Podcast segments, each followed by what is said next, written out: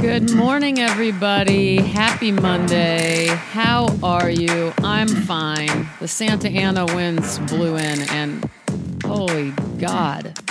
I was just looking out on the balcony with my cat, and suddenly one piece of popcorn flew up on it. it was pretty crazy. Anyway, uh, I'm tired. I'm busy. Way too busy. I think I've socialized more in the last week than I have in the last eight years or something.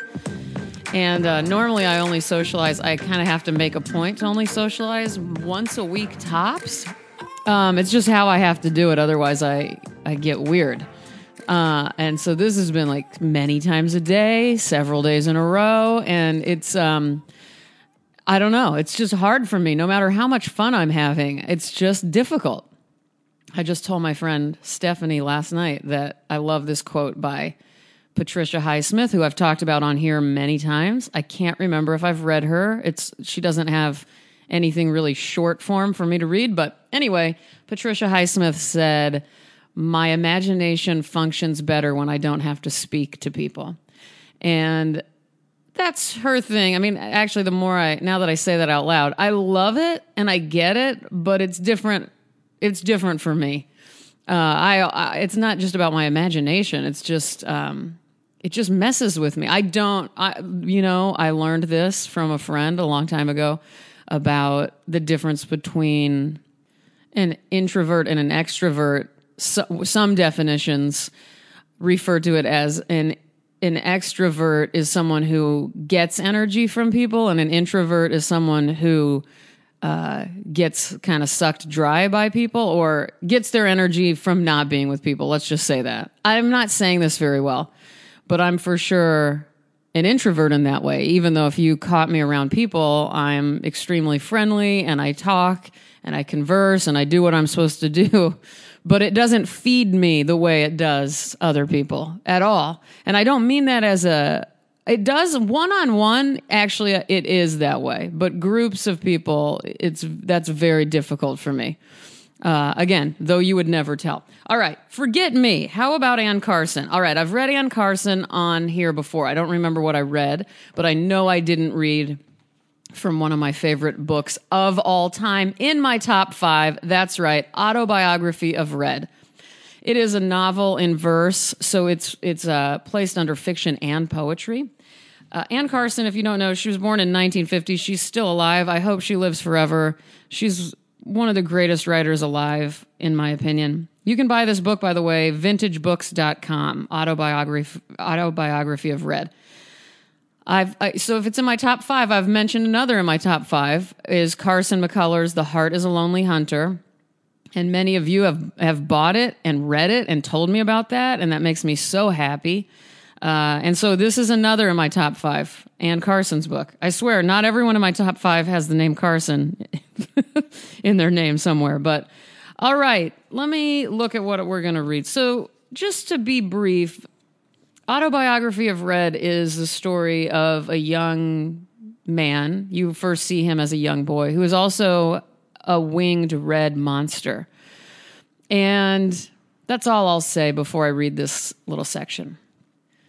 This is chapter 27, Mitwelt. There is no person without a world. The red monster sat at a corner table of Cafe Mitwelt, writing bits of Heidegger on the postcards he'd bought. Sie sind das was betreiben. There are many Germans in Buenos Aires. They are all soccer players. The weather is lovely. Wish you were here. Geryon. He wrote to his brother now a sportscaster at a radio station on the mainland. Over at the end of the bar, near the whiskey bottles, Geryon saw a waiter speaking to another behind his hand. He supposed they would soon throw him out. Could they tell from the angle of his body, from the way his hand moved, that he was writing German, not Spanish? It was likely illegal. Geryon had been studying German philosophy at college for the past three years. The waiters doubtless knew this too. He shifted his upper back muscles inside the huge overcoat, tightening his wings, and turned over another postcard. Zum verlorenen Ohren. There are many Germans in Buenos Aires. They are all psychoanalysts. The weather is lovely. Wish you were here. Geryon. He wrote to his philosophy professor. But now he noticed one of the waiters coming towards him. A cold spray of fear shot across his lungs. He rummaged inside himself for Spanish phrases. Please do not call the police. What did Spanish sound like? He could not recall a single word of it. German irregular verbs were marching across his mind as the waiter drew up at his table and stood, a brilliant white towel draped on his forearm, leaning slightly towards Geryon. Aufwärts, abwärts, rückwärts, varwärts, auswärts, einwärts swam crazy circles around each other while Geryon watched the waiter extract a coffee cup smoothly from the debris of postcards covering the table and straighten his towel as he asked in perfect English, Would the gentleman like another espresso? But Geryon was already blundering to his feet with the postcards in one hand, coins dropping on the tablecloth, and he went crashing out. It was not the fear of ridicule to which everyday life as a winged red person had accommodated Geryon early in life, but this blank desertion of his own mind that threw him into despair. Perhaps he was mad. In the seventh grade, he had done a science project on this worry. It was the year he began to wonder about the noise that colors make. Roses came roaring across the garden at him. He lay on his bed at night listening to the silver light of stars crashing against the window screen. Most of those he interviewed for the science project had to admit they did not hear the cries of the roses being burned alive in the noonday sun. Like horses, Geryon would say hopefully, like horses in war. No, they shook their heads. Why is grass called blades? he asked them. Isn't it because of the clicking? They stared at him. You should be interviewing roses, not people, said the science teacher. Geryon liked this idea. The last page of his project was a photograph of his mother's rosebush under the kitchen window. Four of the roses were on fire. They stood up straight and pure on the stalk, gripping the dark like prophets and howling colossal intimacies from the back of their fused throats. Didn't your mother mind, Signor? Something solid landed against his back. Geryon had come to a dead halt in the middle of a sidewalk in Buenos Aires with people flooding around his big overcoat on every side. People, thought Geryon, for whom life is a marvelous adventure. He moved off into the tragic comedy of the crowd. Well, I hope that convinced you. It was really hard to find what I wanted to read, but out of this book, it's so there's nothing like it. It's um, it's odd and it's accessible and you'll never forget it. There are so many scenes with his mom that I don't know why they run through my head constantly.